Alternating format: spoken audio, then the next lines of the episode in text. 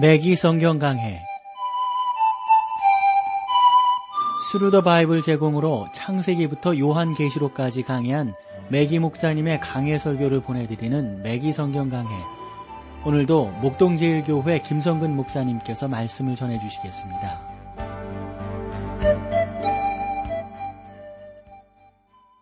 애청자 여러분 안녕하셨습니까? 매기 성경 강해 자, 오늘도 여러분들을 미가서로 모시겠는데 오늘 여섯 번째 시간 어, 우리가 지난 시간에 그 어, 미가서 2장 전반부를 다루면서 하나님께서 어떻게 미가를 통해서 하나님의 백성들을 인도하시고 이끌어 가시는가 하는 구체적인 내용들을 어, 여러분들과 함께 살펴본 바 있습니다.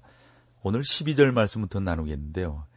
여기부터 보면은 그 뭐 이제 12절 13절 2장으로는 아주 뒷부분이 되겠습니다만 남은 자들에 대한 약속이 여기 잘 기록되어져 있음을 우리가 볼 수가 있습니다. 미가 선지자가 지금까지 전한 심판에 관한 메시지는 매우 가혹한 것이었지만 이제 2장 뭐 결론부에 이르러서 기록된 예언은 마치 폭풍이 이는 날 어두운 구름 사이를 뚫고 비치는 태양의 광선처럼 매우 아름답게 빛나는 한 줄기의 빛과 같다고 볼 수가 있습니다. 자, 본문으로 들어가 보죠. 2장 12절 말씀입니다. 야곱아 내가 정령이 너희 무리를 다 모으며 내가 정령이 이스라엘의 남은 자를 모으고 그들을 한 처소에 두기를 어, 보스라 양떼 같게 하며 초장의 양떼 같게 하리니 그들의 인수가 많음으로 소리가 크게 들릴 것이며 저는 여러분이 하나님께서 이스라엘 백성들에게 그들의 죄에 대해서 말씀하실 때 그것을 야곱이란 이름으로 부르고 계신다는 사실을 우리가 주의 깊게 보아야 된다라고 말씀을 드렸어요. 여기서도 우리가 그런 것들을 발견할 수 있지 않습니까? 하나님께서 본절 가운데서 이러한 명칭을 사용하신 것은 하나님께서 저들에게 긍휼을 베푸실 것이라는 사실을 암시해 두고 계시다 하는 겁니다. 그러나 이것은 저들에게 그럴 만한 자격이 있다거나 혹은 그들의 어떤 훌륭한 점이 있어서가 아니라 전적으로 하나님의 은혜 때문에 이루어지고 있다는 사실을 우리가 볼 수가 있습니다. 보십시오. 야곱아 내가 정령이 너희 무리를 다 모으며 이 예언은 하나님께서 너희 무리를 다 모으며라고 말씀하신 것으로 보아서 바벨론 포로 이후 성취되었거나 또는 그들이 마지막으로 그 그들의 땅에 귀한함으로 실현되지 않고 있음을 볼 수가 있습니다. 그러니까 이스라엘 백성이라고 하는 것은 지금도 뭐 전 세계에 흩어져 살고 있잖아요. 뭐 유럽에도 그렇고 러시아도 그렇고 특별히 미국 땅, 그 미국 중에서도 뉴욕에요. 얼마나 많은 유대인들이 사는지 모른다고 그럽니다. 그래서 전 세계 이스라엘 백성들이 이렇게 많이 흩어져 살고 있단 말이죠. 그러므로 우리는 하나님께서 그들을 다 모으리라는 본질의 예언을 아직까지 성취되지 않았다라고 볼 수 있는 것입니다.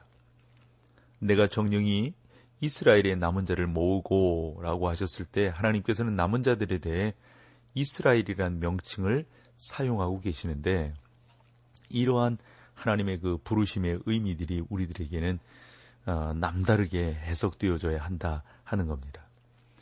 이스라엘 자손 중에는 언제나 하나님의 신실한 남은 자들이 있었고 그들이야말로 진정한 하나님의 자손들이었습니다.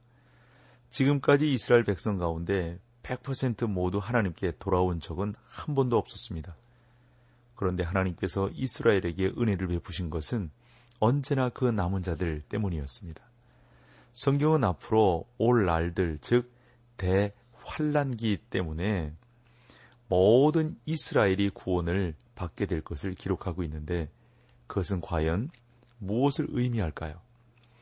계시록에 보면 14만 4천의 어, 무리에 들어가는 것은 모든 이스라엘이 될 것입니다. 요한계시록은 그들의 인을 맞아 대환란 기간 중한, 어, 중에도 살아남게 될 것을 분명히 밝히고 있는 바 저는 그것이 성령의 인치심을 말한다라고 믿습니다. 하지만 그것은 이스라엘 백성 가운데 남은 자들에게만 해당될 것입니다. 아마 지금 이스라엘 본토에는 약 한 300만 명 정도의 유대인이 있다고 들었습니다. 그 밖에 전 세계에 약 1200만 정도의 유대인이 있는 것이죠.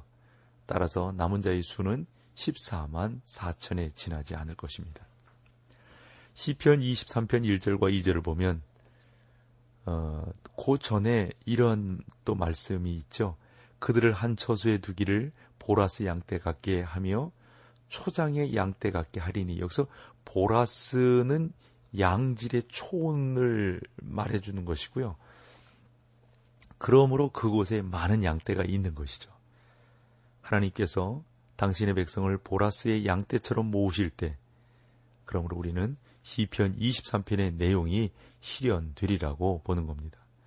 여호와는 나의 목자시니 내가 부족함이 없으리로다. 그가 나를 푸른 초장에 누이시며 쉴 만한 물가로 인도하시는도다. 라는 말씀을 보면 알 수가 있습니다. 그들의 인수가 많음으로 소리가 크게 들릴 것이며 여러분 여기서 소리가 큰 것은 많은 무리가 본토로 돌아오기 때문입니다. 하나님께서 이스라엘을 자기들의 본토로 돌아가게 하시는 것이 그들 모두가 무조건 구원받게 된다는 의미는 아닙니다. 그러나 그것이 놀라운 사건이 될 것은 분명한 사실입니다. 우리는 이스라엘의 본토 귀환에 대한 예언이 선지자들에게 엄청난 기쁨을 주었듯이 장차 그것이 어떻게 성취될 것인지에 대해서도 깊이 생각해야 할 것입니다. 자, 13절 보실까요? 길을 여는 자가 그들의 앞서 올라가고 그들은 달려서 성문에 이르러서는 그리로 쫓아 나갈 것이며 그들의 왕이 앞서 행하며 여호와께서 선두로 행하시리라. 길을 여는 자가 그들의 앞서 올라가고 여는 자는 길을 닫고 장애물을 제거하여 이스라엘을 인도하게 될 사람을 말합니다. 저는 이것이 우리 주 예수 그리스도께서 이 땅에 재림하시어 그들을 인도하실 때 그들이 천년 왕국에 입성하는 것을 의미한다고 믿습니다. 따라서 본절은 이스라엘을 아수르의 압제에서 해방시키는 분과 그들의 왕 그리고 그들의 구주로서 예수 그리스도를 가리키고 있음을 우리는 알 수가 있습니다. 자, 3장으로 이제 들어가 볼까요? 3장 그 총 주제는 지도자들의 죄를 질책하는 선지자들의 세 번째 메시지인 것을 볼 수가 있습니다. 미가는 이스라엘 지도자들에게 그들의 죄에 대해서 책망을 하고 있습니다. 첫째는 정치 지도자들, 그리고 둘째는 영적 지도자들. 그러니까 선지자들을 말하겠죠. 마지막으로 세 번째는 왕족과 선지자와 제사장을 포함한 예루살렘의 모든 지도자들에게 책망의 메시지를 선포하고 있는 것을 볼 수가 있습니다.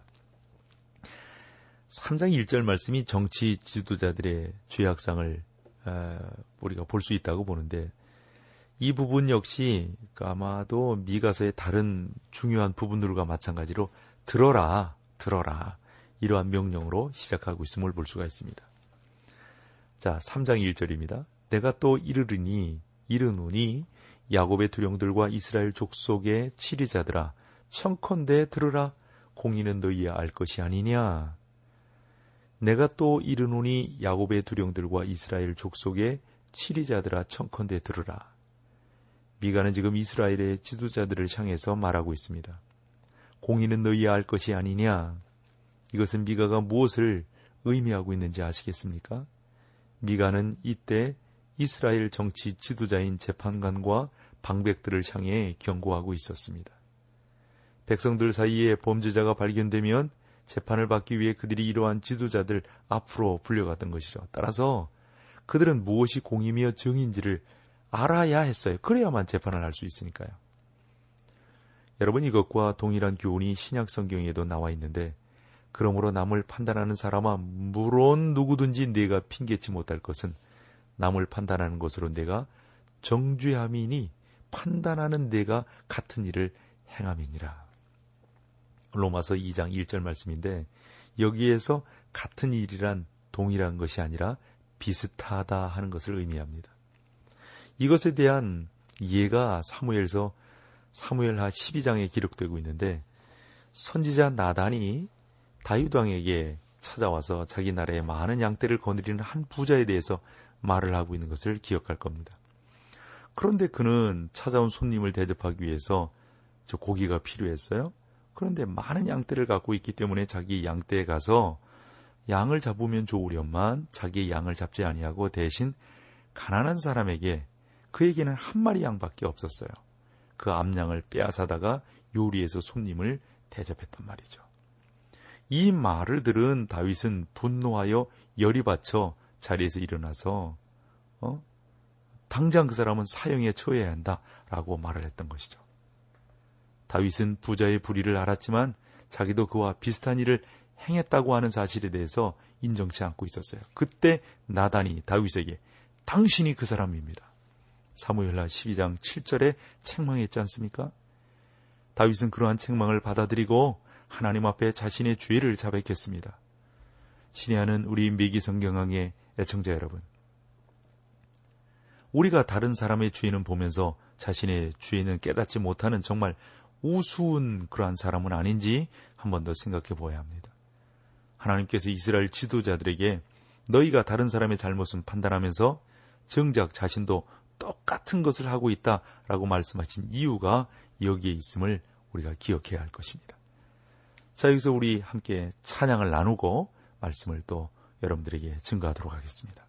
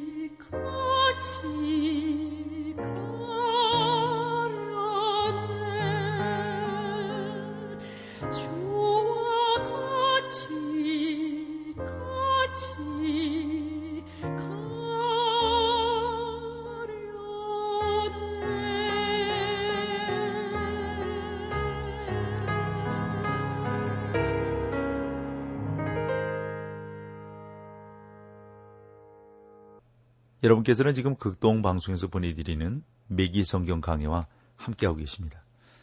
그러니까 3장 1절이 무엇을 판단하고 무엇을 옳게 하려고 하는 그 사람이 똑같은 죄를 짓고 있으니까 그 비슷한 죄를 짓고 있으니까 이래서는 안 된다는 것이죠. 그래서 계속해서 선지자 미가는 하나님의 말씀을 들어서 이 정치 지도자들의 죄악상을 계속 지금 비판하고 있는 겁니다. 아마도 이러한 책망은 오늘날도 분명히 그대로 적용되리라고 저는 믿습니다. 음, 오늘날 여러분, 뭐, 재판하는 분들이 다 그런 분들은 아니시겠고, 정치하는 분들이 다 그런 분들은 아니시겠습니다만, 재판관들이 범죄자들에 대해서 뭐, 무엇을 기피하고 올바르게 판단하지 못하고, 뭐, 우리가 그런 것도 듣게 되잖아요. 유전무죄, 무전유죄, 뭐, 그 다음에 뭐 능력과 실력을 갖추고 있으면 뭐가 해결되고. 저는 재판관들이 재판석에 앉아 자기 앞에 있는 범죄자들의 진술을 듣고는 정말 올바른 판단, 올바른 결단력을 내려야 그것이 진정한 법이 세워지는 그러한 나라, 민족이 되리라고 믿습니다. 마찬가지로 국회의원들이 정치인의 비리를 밝힌다고 하는 것은 어느 면에서 보면 넌센스라는 거예요. 본인 자신들이 죄인이 있으면서 청문회라든가 이런 걸 통해 가지고 다른 죄를 밝히려고 한다고 하는 것.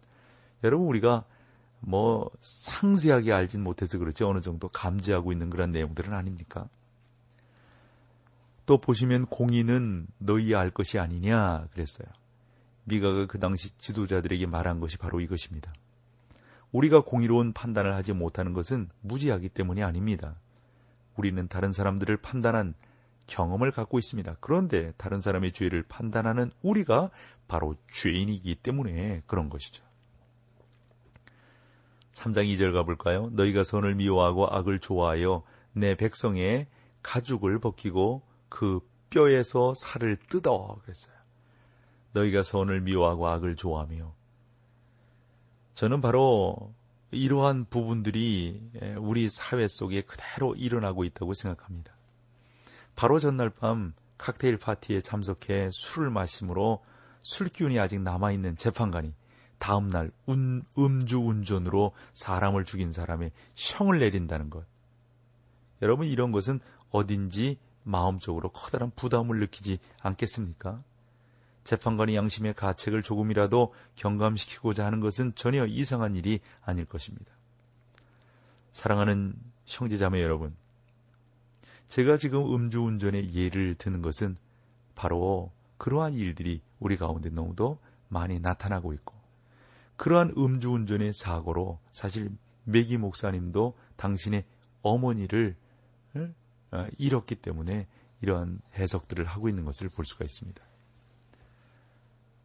어, 아마 그 메기 목사님이 그 당신의 어머니께서 그 LA 근교 파사디나에서 음주운전자의 그 사고로 사망을 하셨는데 그때 메기 목사님이 증인으로 이제 불려가셨대요. 그 불려갔을 때 과도한 허위 증인을 증언을 해서는 안 된다는 것이 철칙이었지만 재판관 측에 모든 판결을 공정하게 진행해 주시길 부탁합니다. 라는 말은 분명히 하셨다는 거죠. 그런데 가해자 운전자에게 중형이 떨어졌습니다. 그때 메기 목사님은 재판관을 바라보면서 그가 양심이 매우 나쁜 사람이라는 생각이 들었다는 것이죠. 미가 당시 이스라엘 지도자들은 정말 선한 것을 싫어하고 악을 좋아했습니다. 그런 사람은 그때나 지금이나 지도자의 자리에 부적합한데 자리에 그대로 앉아 있죠. 만약에 정부의 고위직에 있는 사람, 예를 들어서 국회의원이나 뭐, 뭐, 그, 그 뭐 여러 가지 이, 이, 있잖아요. 정부에. 그런 사람들이 자기 아내에게 성실하지 못한데 그가 결혼 생활에 관한 어떤 법을 제대로, 어, 어, 그 뭐라 그럴까요. 뭐 제정하고 또 그런 법들을 수리하고 하는 것. 이게 얼마나, 얼마나 웃기는 일이냐 하는 겁니다. 오늘날 도덕적 타락의 원인은 그것이 법안을 제정한 사람들에게 있지 않습니까? 하나님께서는 미가 당시 이스라엘 지도자들을 나무라셨습니다. 우리가 앞에서 살펴본 어, 것처럼 하나님께서는 미가의 본 작은 책을 통해서 정부의 통치 철학을 제시하셨던 바 지도자의 자리에 앉은 사람의 가장 기본적인 조건은 훌륭한 인격이라고 하는 사실입니다. 내 백성의 가죽을 벗기고 그 뼈에서 살을 뜯어 미가는 가난한 자들에 대한 지도자들의 야만적인 행동에 대해서 매우 적나라하게 지금 심판하고 있음을 보게 됩니다. 3장 3절을 볼까요? 그들의 살을 먹으며 그 가죽을 벗기며 그 뼈를 꺾어 다지기를 남비와 속 가운데 담은 고기처럼 하는도다. 다시 말해서 그들은 가난한 사람들을 학대하고 있었고 마치 아무런 양심이 양심의 가책을 느끼지 않은 인육을 먹는 식인종처럼 사람들을 학대했다는 겁니다. 분명히 말씀을 드리지만 저는 하나님을 알지 못하는 사람은 이유를 막론하고 재판관의 자리에 앉아서는 안 된다라고 생각합니다. 솔직히 말해 메기 목사님이 강조하시는 것이 뭐냐면 그리스도인이지만 당신께서 그리스도인이지만 다른 사람을 판단하는 자리에 있지 않은 것에 대해서 매우 감사하게 생각한다는 겁니다.